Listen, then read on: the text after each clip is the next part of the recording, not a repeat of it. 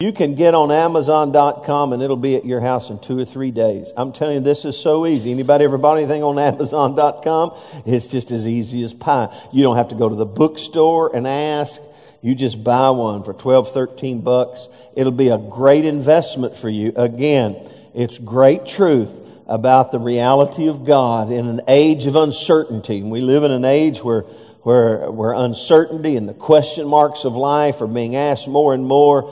And those who believe God is uh, non-existent are proactively spreading their message of, of scientism and atheism throughout the world. And so we as God's people, how many of you know, uh, and just say it again. Everybody say, God's not dead. He's not even sick. And so Rice Broocks, who, if you've seen the movie, oh, in fact, let me say, this is number two. We've got four more classes.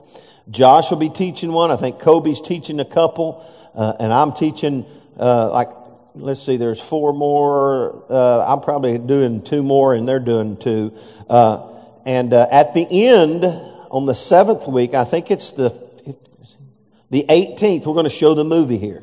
So it's movie night. And so if you've not seen, how many of you not seen the movie God's Not Dead? Okay. Uh, movie night, uh, God's Not Dead. We'll come in, boom, just start it right at seven because it's probably an hour and a half or so. And we'll have popcorn and, and, and soda pop. Uh, and, uh, I don't know, whatever else we want to have. It's going to be a great time. So, uh, so you'll get to see the movie that was inspired by the book God's Not Dead. And so the book is chock full of great truth, great storyline, but great truth about the reality of God in the earth. And so, uh, so uh, with that in mind, I, I want to begin for the next four nights, four Wednesday nights. I'm going to show you little clips where Rice interviewed.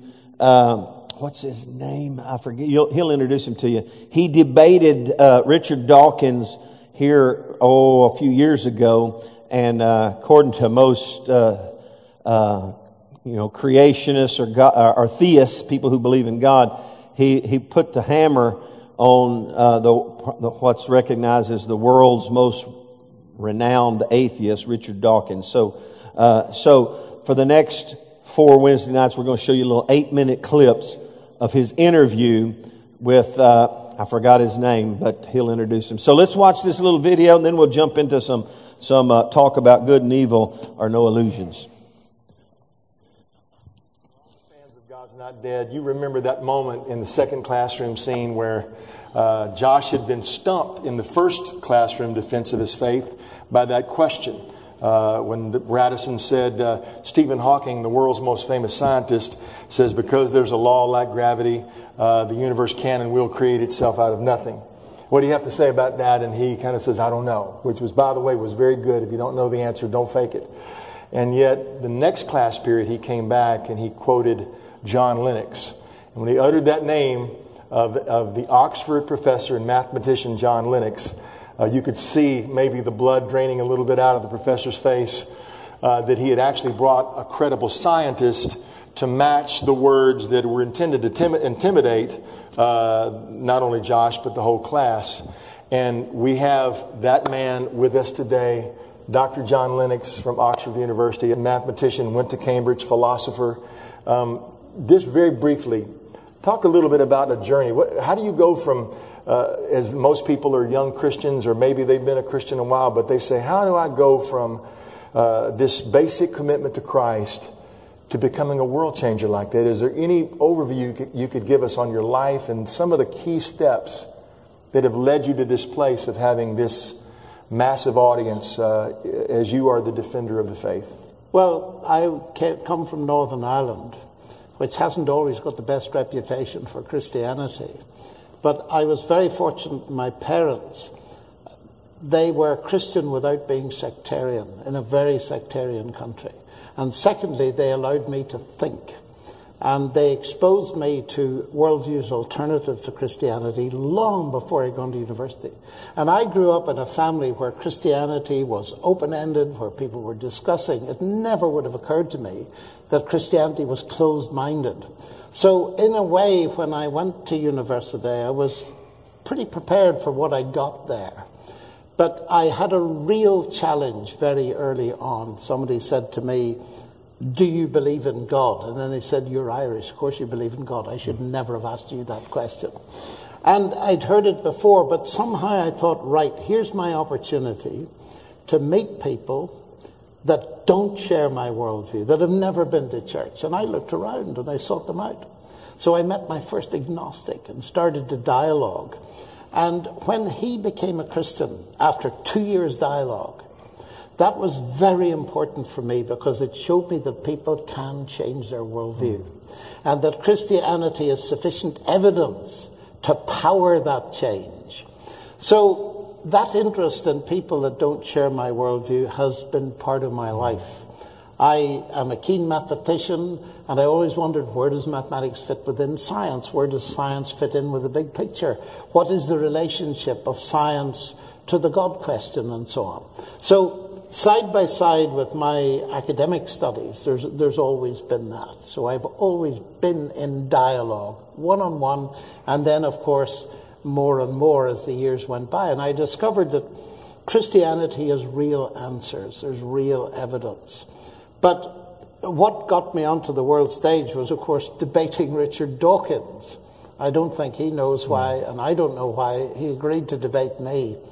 But that debate in Birmingham, Alabama, on his book, The God Delusion, gave me a platform. And I think it has encouraged many Christians, on the one hand, to see that Christianity has something to say in the public space. We needn't be scared of it. And, and I, I was, I mean, that video, uh, your friend Larry, your friend and my friend Larry Taunton, uh, very much closer to you than me, but yet uh, very much respect for him. He was the moderator of this debate, and I don't, I don't think Richard Dawkins knew what was coming. I mean, maybe he's used to debating people that uh, default to their subjective experience, but here's this mathematician. And I watched that. I, I in fact, I, I mentioned this in some of my writings that it was, it was like the, the upset of the century is what I called it because no wow. one expected, everybody expects a Dawkins to be this formidable intellect. And he met somebody, not just his equal, but in, obviously I'm prejudiced because I, I, I, like you. Uh, but boy, what a, what a show, what a, what a moment for the gospel when he met something he did, did not budge. Mm.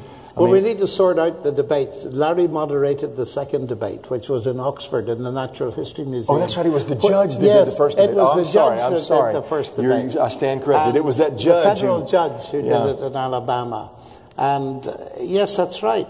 Uh, I think that Dawkins hadn't quite taken the Christian case seriously enough before. And uh, of course, I don't judge what has happened, but other people do judge.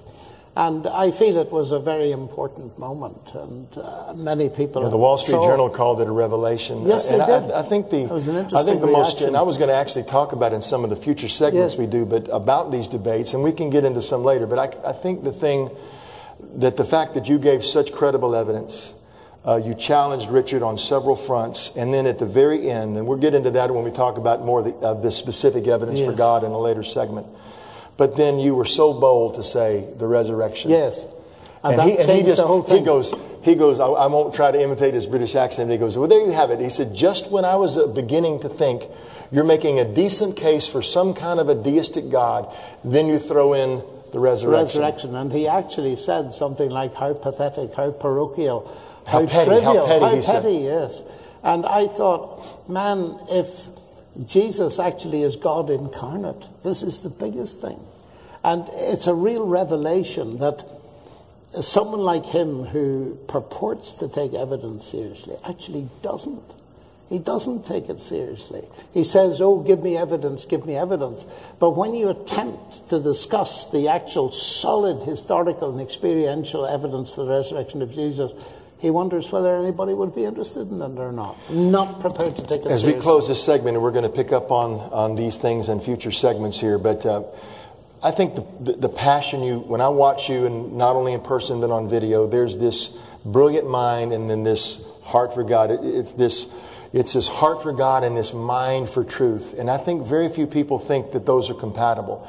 It's that not if, that, though, you know. It is, isn't You watch intellectual people at a football match and they're passionate about football. you know, because they enjoy it. Well, I'm passionate about God because I believe this is truth. It's not only helpful religion. I believe Christianity is true, and that's, that's been one of the basic motivating things in life. Not is this helpful or does it comfort me, but is it actually true? And if it's true, you go for it. If it's not true, you reject it. I got to just, I got to, I'm going to, I'm going to do this because I, I really want to. First of all, in the movie, that whole dialogue, you can read, we're going to talk specifically about it, but here it is God and Stephen Hawking. And then this is my favorite of all time Seven Days That Divide the World.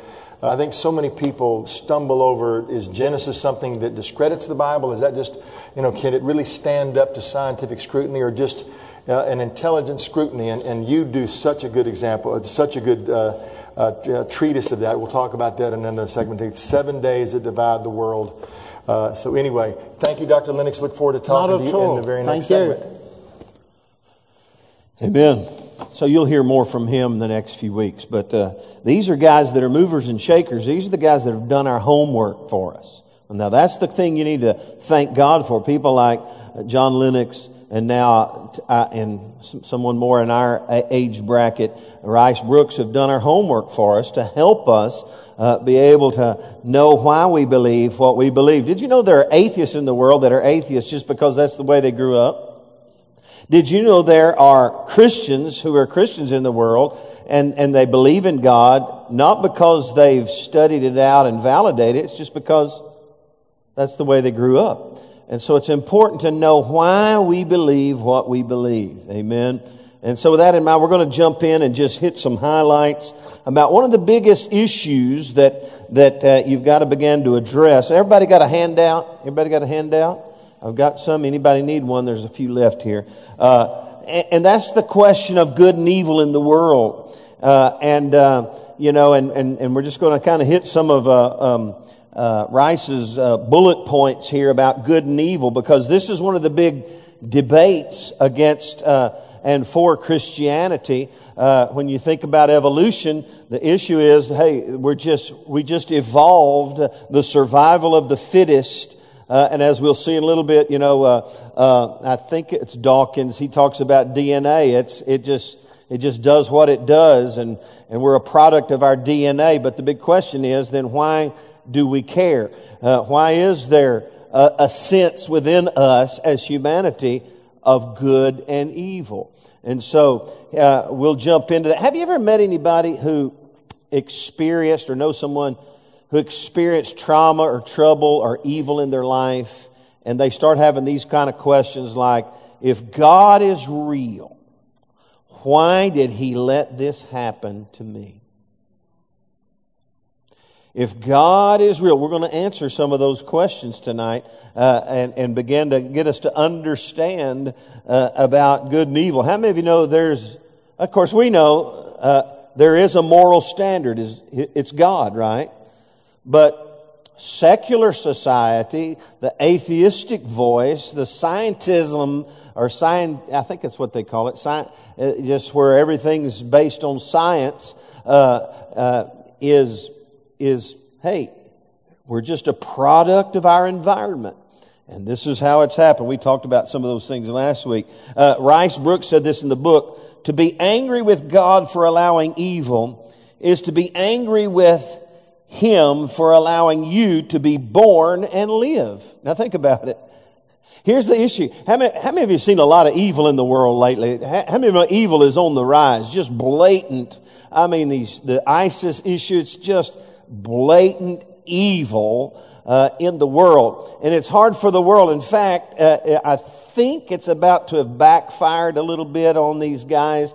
Uh, because now the world is beginning to rally against the evil of this terroristic movement that's, that's endeavoring to sweep our world and infiltrate and invade our world, which, hey, 9-11 is a part of all that. It's a, it's a blatant evil. And now the world and even uh, the skeptics are, are, are confounded by this question of, of good and evil in the world. Because if there's, as we'll learn, if there is uh, uh, really good and evil in the world, there must be a moral code, which always leads us back to God. Uh, and and so uh, uh, most people want to deal with evil in the world, but they don't want to deal with evil in their own hearts, right? We look out there, oh, that's evil. We need to deal with it. But how many of you know evil is, is not only around us, but in us? And we've got to deal with those issues. Uh, and, and that question, why bad things happen to good people, uh, is, is, is, is one of the most prevalent questions of our day. Uh, Broocks says this, uh, uh, skeptics claim that God is, is either not loving because he allows evil or not all powerful because he can't stop it.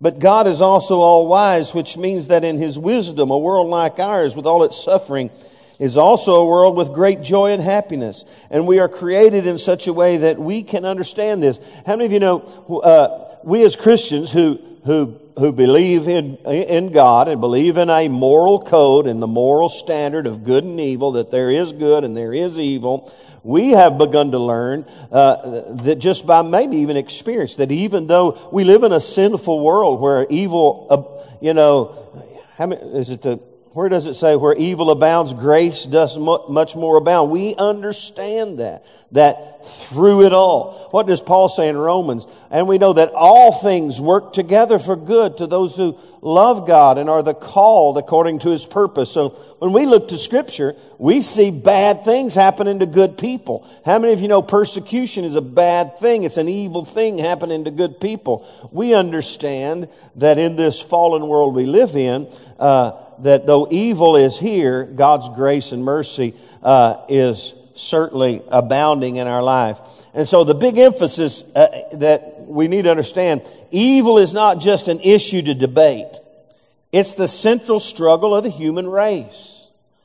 How we deal with the evil in our hearts. How we get the, if you will, the victory over evil. How we recognize uh, uh, that, hey, uh, God, and we'll, as we close tonight, we'll realize God's taken care of evil. We just need to embrace it in our own lives and, and appropriate what Christ has done for us on the cross. The hymn we sang just a few moments ago is a powerful hymn about the power of the cross in our life. How many of you know everything goes back to the cross? Amen. In fact, at the close of this, our time, we're going to see another little video that'll, in three minutes, tell you the whole story of the Bible uh, by way of a little simple video. It's pretty cool, and it shows God's plan unfolding. Uh, you know, and we got, you think about the two world views. The evolutionist worldview, it's the survival of the fittest, right? And that's, and that's Stephen Hawking to a T. Uh, and, and then, you know, they say that, you know, the survival of the fittest, the strong survive and they eliminate the weak. That's just how it worked. That's the principle of, of or, or the, or the philosophy of evolution. But think about the other side, the side of the coin that we stand. Jesus said, uh, let those who are strong bear the burden of the weak and the helpless. So it's just two, it's like light and darkness. Uh, the, the evolutionist mindset says, hey, the, the, the, survival of the fittest. Jesus says, hey, we who are strong, we bear the burden of the weak and the helpless. Richard Dawkins said this uh, about DNA. He talked about the he talked about our DNA. He says, uh, DNA just is, and we dance to its music. He also says that we shouldn't look to Darwinian evolution as a model as to how to set up our values. That's where he, he, he messes up because he says, hey, we just are. It's just the DNA. That's, it's just creation. It's the survival of the fittest. But then he, then he says, but don't, because he realizes there's a quandary here. Because if it's just DNA, there is no such thing as moral code and moral law. We just are. So he, then he backs away and he says, but don't, don't use Darwinian uh, evolution as a model on how you set up your own values in your life. Uh, it's, it's certainly a conflict of his belief system for sure. Uh, uh what we need to understand that God has built within all of us, within every human being, a moral code of right and wrong, good and evil right? How many of you recognize that even at an early age?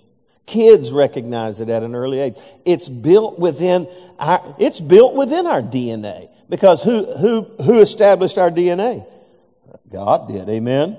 And so, with that in mind, I'm just going to give you some preach, uh, some some some uh, bullet points, what I call them points to ponder that uh, um, uh, uh, Rice has given us in the book. Here we go. Number one. Are you ready? Here it is. If God is an illusion, that is an imagination, something we invent, then good and evil become illusions too.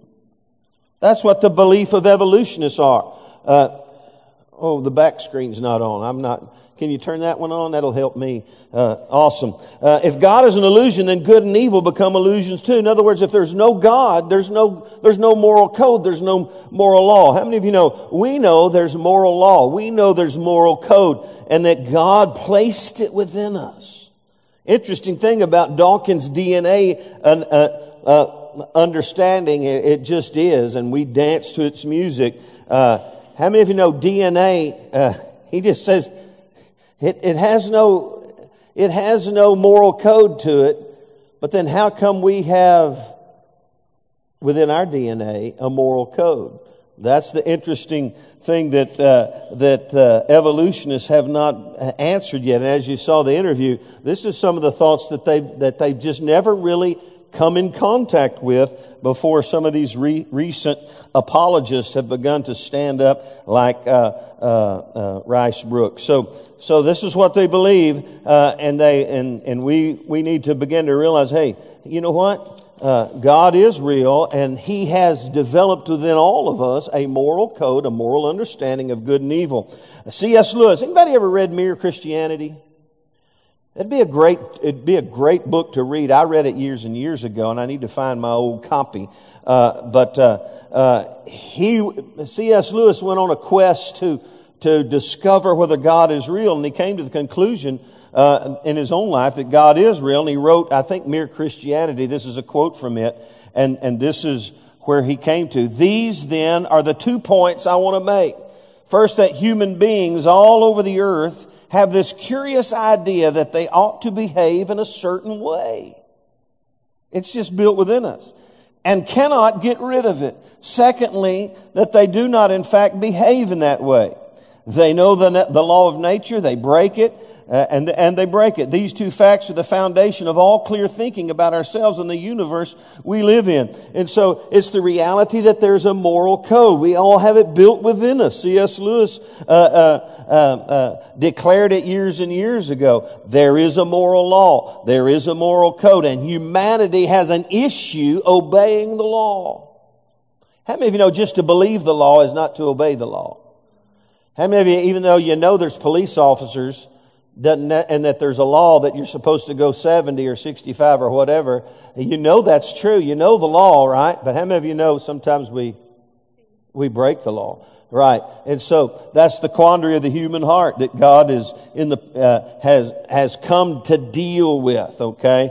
So let me, let me go back and just hit that again. If God is an illusion, then good and evil become illusions too. And that's certainly not the case. Number two, without God, this is what, uh, this is what, uh, uh, uh skeptics say. Without God, all things are permissible. And this is what we need to understand. If there's no moral code, uh, there's a famous Russian writer, I can't even say his name, Dostoevsky, I can't say his He's the one who coined this. Uh, and there was a culture upheaval, uh, and they were throwing God out of culture back in his day. And he made this declaration, without God, all things are permissible. And that's really true. You think about no God, no moral code, uh, all things are permissible. In fact, I think, wasn't there a movie? I didn't go see this movie. I saw where, where they had a, was it a day, a 24 hour period that all law was suspended? Man, that freaked me out just watching the preview or the, the trailer to that. I thought, my Lord, there's chaos. This is the reality if you throw God out. Uh, Nietzsche, the legendary atheist, I, uh, I forget his first name, but Nietzsche, Nietzsche, say it again? Frederick Nietzsche, he coined the phrase God is dead. Uh, and uh, he wasn't saying that God had actually died, but that the concept of Christian morality had been killed by the hypocrisy of those that claim to believe in God. So, the, uh, without God, all things are permissible. Number three, uh, if there is no God, then there is no evil. If there is no God, there's no such thing as evil. And, and here's the reality. You can't describe the world we live in without barring the Bible's descriptions of reality of good and evil. It's really true. And, and so when they say no God, they've got to say there is no evil because the, there's a loss of a moral code. Uh, we've got to remember the fact that good and evil are real. And that re- in reality points us to the existence of God.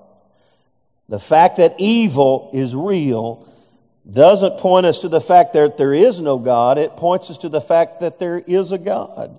There is a moral code in the earth. And there's the logic. This is the whole concept of this book. The logic is as follows. Premise number one. If God does not exist, then good and evil are just illusions. There's no good or evil if God doesn't exist. Premise number two. Good and evil are real and not illusions. That's what this book brings us to. Good and evil are real and not illusions. And then the premise number three, therefore, simply, God exists. Because there is evil. And because there is good. Because there is moral code. Number four, as the knowledge of God decreases. Now this is one y'all really want you to catch. As the knowledge of God decreases in a person or a culture, evil rises. The knowledge of God acts like an immune system that helps a society resist evil. Now we've seen this in our day. Now most of you grew up with no prayer in schools. My age, uh, we lived through the, the, the, the removal of prayer in schools. Now you've seen some of the evidence, you know, oh, big deal. They prayed at the football game. Oh, God forbid. Uh, you, you've seen those issues. But let me tell you, when they began to pull prayer out of schools, I'm telling you, this is true. When the knowledge of God decreases in a person or a culture, what happens? Evil rises.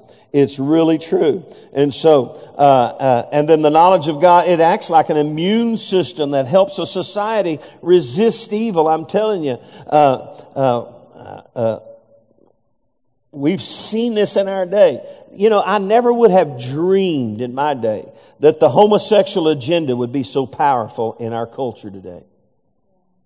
Now, how many of you know God loves homosexuals? I'm not, I'm not, I'm not anti, uh, uh, uh I love, God loves everybody, right? But how many of you know, according to scripture, homosexuality is a sin? Now it's beyond just a sin. Now it's a culture. It's being, it's being pressed into our culture as an acceptable lifestyle, right? And so now we as a culture are being forced to accommodate and and gosh it seems like it's in the news every day somewhere you know the, the you know the, the the the legalities of the of, of, this you know marriage and and all those issues i never would have dreamed this what happened when, when God is removed, when the, when the light gets dimmer, what happens to the darkness? It gets darker. And so that's what happened in our culture uh, when, uh, you know, over the years as God's been, been taken out, evil abounds. And, and we need to understand something about our culture and about the culture of Christ and the culture of the kingdom is that we are the light of the world. Everybody say I'm the light of the world. We've been talking about that on Sunday morning. We are salt and we are light. And, and contrary to this thought, when the light gets brighter, what happens to the darkness? It's, it flees. Am I right? I want you to see this verse again. We looked at it. Go to Romans chapter 1. I want you to see this, this truth. Uh, I want you to see it in your Bible. And, and again, I mentioned last week, uh, we need to embrace Romans, really the, all of it. But read Romans chapter 1, especially verse 18 and 19. Look what it says. For the wrath of God is revealed from heaven against all unrighteousness and the unrighteousness of men who suppress the truth in unrighteousness. Now, uh, you need to understand that's what modern day culture is trying to do. Suppress the truth in unrighteousness because what may be known of God is manifest in them, for God has shown it to them. For since the creation of the world, his invisible attributes are clearly seen, being understood by the things that are made, even his eternal power and Godhead, so that they are without excuse. And so uh, they've endeavored to suppress the truth. What happens when, when the truth is suppressed? What does, how does God respond? He responds with his wrath. Wow. And so the evil rises. Uh, but God will respond. Amen. So we need to understand as the light of the world. You know, gosh, even, gosh, I don't believe in vampires. Do you, anybody believe in vampires? I don't believe in vampires. When do they come out? It's an illustration of what happens when the, when the light is suppressed, when we hide the light under the bushel, the evil begins to abound. Uh, as the knowledge of God decreases, listen, let me just say, with your children, with your family, as the knowledge of God decreases. We talked about this in staff meeting, and I can't remember. I think somebody gave me this, this phrase, this statement. Uh, I can't remember where it came from. I'm getting old. And this was, and this is the culture of our, of the church. When I was growing up, even with, even as a parent and our kids were growing up, but when I was growing up, uh, when your children came home from church or when they got out of children's church or Sunday school, the, the primary question the parents would ask them was, what did you learn tonight? Now, fast forward to 2015. You know what the main question is parents ask their kids? Not what did you learn today or tonight? Did you have fun? How many of you know that ought to raise a huge warning? And our when the and here's what we need to know: when the knowledge of God in our children and our family decreases, the natural result is evil rises, and we've seen that in our culture uh, today more so than ever. Number five, therefore, the existence of evil doesn't indicate the absence of God from the world, but the absence of Him from our lives. That's what people, when you think of, man, there's evil in the world. Man, uh, you know, God must not be real to let this evil arise. The reality is, the fact that there is evil is validation that God is real. There is a more, if, because if there's no God, there's no evil, right? There's no right and wrong. Everything's subjective. Or, or as, as one uh, atheist said, it's, it's just all, uh, it's in, you know, there, there's certain people who have a tendency, predetermined tendency towards evil. The mass murderer, he can't help it. He's just born that way. How many of you know in reality, all of us can't help it? We were just born that way. So therefore, what did Jesus come to help us do? To be what? That's born again. Amen? So, uh, the existence of evil doesn't indicate the absence of God from our life, uh, from the world, but the absence of Him in our life. Edmund Burke said this. Anybody remember Edmund Burke's fam- famous quote? The only thing necessary for triumph of evil is for good men to do nothing. In other words, when the light of God stops being the light of God, what happens? Evil abounds. Okay. Uh, number six, believing in God won't guarantee that people will do right things. Why? Because we have evil on the inside of us. In fact, James said this. Uh, James said uh, um, that that the demons even believe, and they've got enough sense to tremble. It's not enough just to believe in our head that God is real. I watched a movie the other day, and it was kind of sad. Uh, and uh, uh, one of them asked the question, "Do you believe in God?" And and he said, "I better. I'm I'm dying of cancer, but but in his, you know." From his life in the movie, and the movie's not a historical event, but from his life in the movie, he wasn't serving God on any level. And I went, oh my gosh. That's the way so many people think. I better believe in God. I'm about to die here.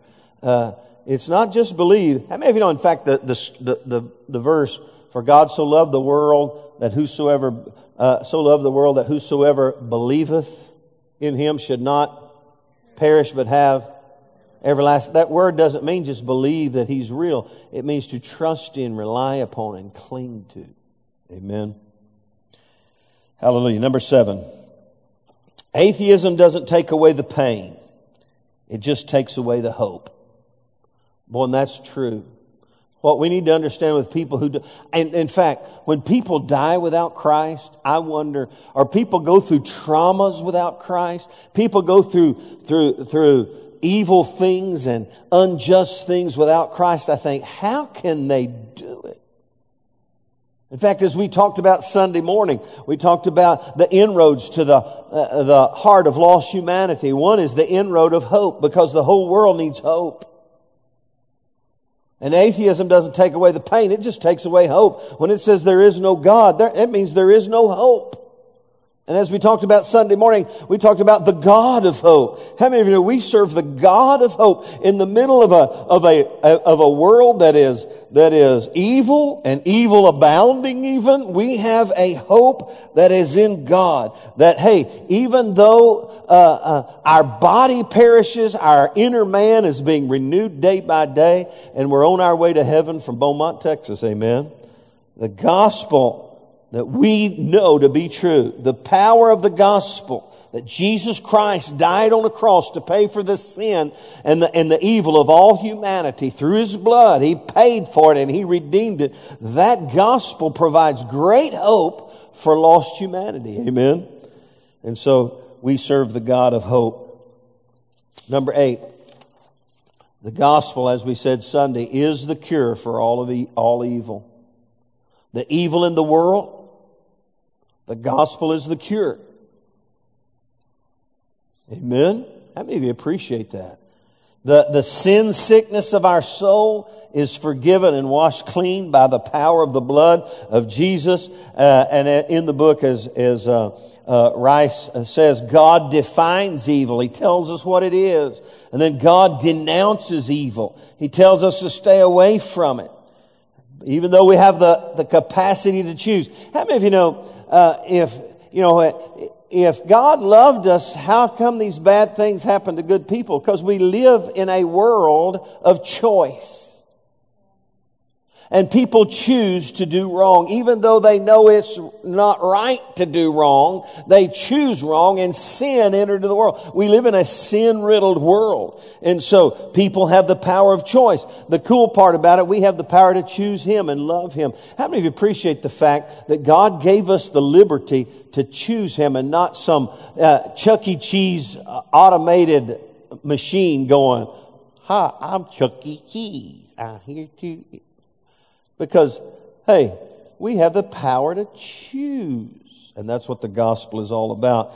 Here's, and then of course, uh, God defeated evil at the cross. Hebrews 2.14 says he defeated evil. I love what Peter 2.24 says. He bore our sins in his own body at the cross that we might die to sin and live to righteousness.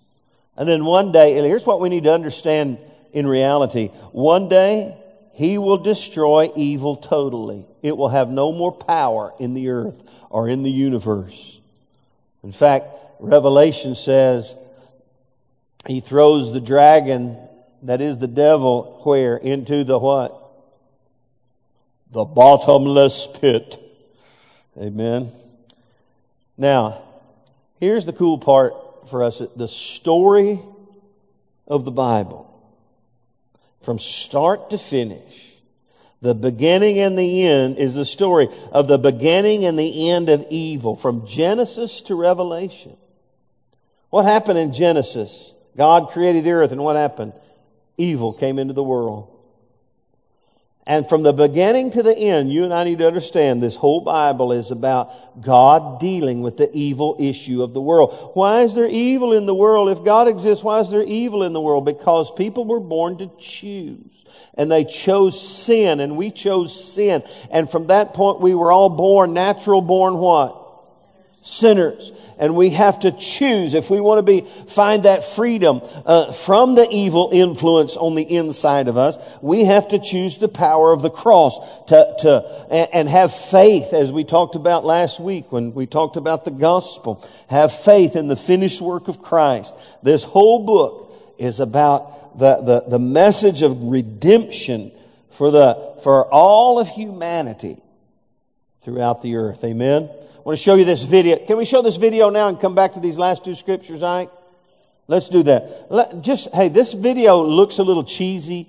I don't know where it came from. A pa- one of our pastors in Africa, a guy named Shim, I can't pronounce his last name, he posted it on Facebook, uh, and I thought, wow, this, this little video shows the message of God's redemptive plan through scripture in three minutes. Uh, and I just thought, man, everybody needs to see this. So here we go. Let's watch this.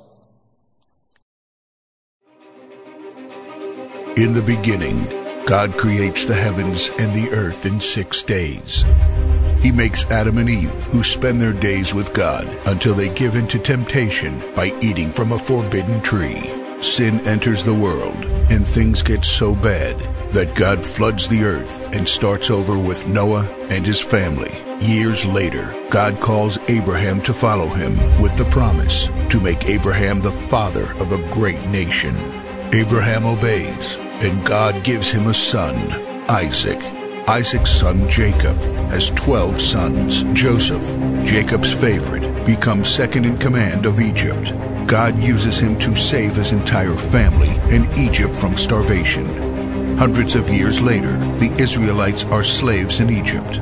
Moses is called to lead the Israelites out of slavery. Joshua takes over after Moses and leads the people into the promised land. After Joshua, God raises up judges, temporary military leaders like Deborah, Gideon, and Samson, who protect and fight for God's people. The people tire of this leadership and they call for a king. God gives Israel King Saul, King David, and then King Solomon. But it's all downhill from here. The people rebel. The kingdom of Israel is divided, and everyone turns their back on God. Prophets like Elijah, Isaiah, Micah, and Jeremiah warn that if people don't repent of their sins, there will be consequences. But the people ignore their warnings. The divided kingdoms are conquered, and God's people face captivity in foreign lands people like Daniel show great courage and stand up for God when no one else does. Some of the exiled people return to the promised land, but for 400 years, God is silent. No prophets, no miracles, and no angel visitations. But then, the silence is broken when Jesus is born. He lives a perfect life, teaches truth, and performs miracles, proving he is God. He shows us the full extent of God's love by taking our place and dying on the cross for our sin. He is placed in a grave, but three days later, Jesus rises again, conquering sin and death. His followers travel the world, sharing the good news of his love and starting churches. We now are part of this story, and we have the chance to change the world and share his love because one day he will crack open the sky and he will return. It's the greatest story ever told. Amen. Oh, oh, here we go. The choice is set before us. Deuteronomy 30, 19 says, I call heaven and earth to witness against you today that I have set before you life and death, blessing and curse. Therefore, choose life that you and your offspring may live. 2 Corinthians 5:17, most of us may know it. If anyone is in Christ, they are a new creation. The old is gone and the new has come. That's what Jesus came to do, to give us life. Amen. As we close tonight, let me just ask you, you may have a thought. How many of you have dealt with this, this issue of good and evil and God? And hey, if God is real, how come there's so much evil in the world? Anybody ever eh, have a personal thought about that or anything you thought of as we were kind of just hitting some of the highlights tonight and how, how evil, uh, seems to, uh, uh, in some people's mind, diminish the existence of God? Anybody? Yes.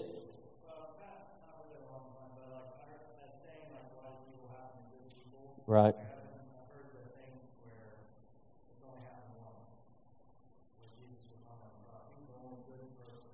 Right. Right. He did it for us. Amen. Somebody else, another thought? You have any friends that have gone through these things and wonder where, where's God in the middle of my mess? There's evil in the world. Yep. We do live in an evil world. Uh, but we thank God for His mercy and grace in our lives uh, and His power to heal us in this fallen world we live in. And the fact that there is good and evil is not evidence that there's not a God. There is evidence that there is God. He's right here in the middle of us. And where evil abounds, grace does much more abound. Amen. Any other thoughts, comments, criticisms? And of course, there is none. Amen. I know this is a little different. It's different for me, uh, and and uh, uh, but hey, uh, it's okay to eat something a little different every once in a while, right? Amen. Well, hey, uh, any prayer requests before we dismiss? Anyone have anything they'd like to pray about? Any any concerns? I want. I have one. Uh, that uh, I want to pray for a family. It's a young guy. I think his name is Kevin Guy. I don't know Kevin Guy, but Kevin Guy is a friend and acquaintance of the West brothers. He's 20 something years old, came down with some bizarre sickness, like the flu like symptoms, and now he's uh, struggling for his life.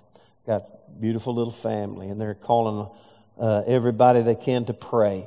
How many of you appreciate when people pray for you in your in your troubled time? And you're man, and so let's pray for them. Lord, we lift up Kevin Guy to you tonight, and I just pray for him. I pray, Lord, you would just touch his life. And Lord, whatever is going on in his body, you're, you're bigger than sickness. You're bigger than disease. You're bigger than, than things even that the, the doctors can't figure out. Lord God, you know it all. And Lord, we just pray you would touch his life. You would reveal yourself to him in greater ways and means, and you would heal him today. And we just thank you for total recovery for your glory and your honor in Jesus' name. And everybody said, Amen.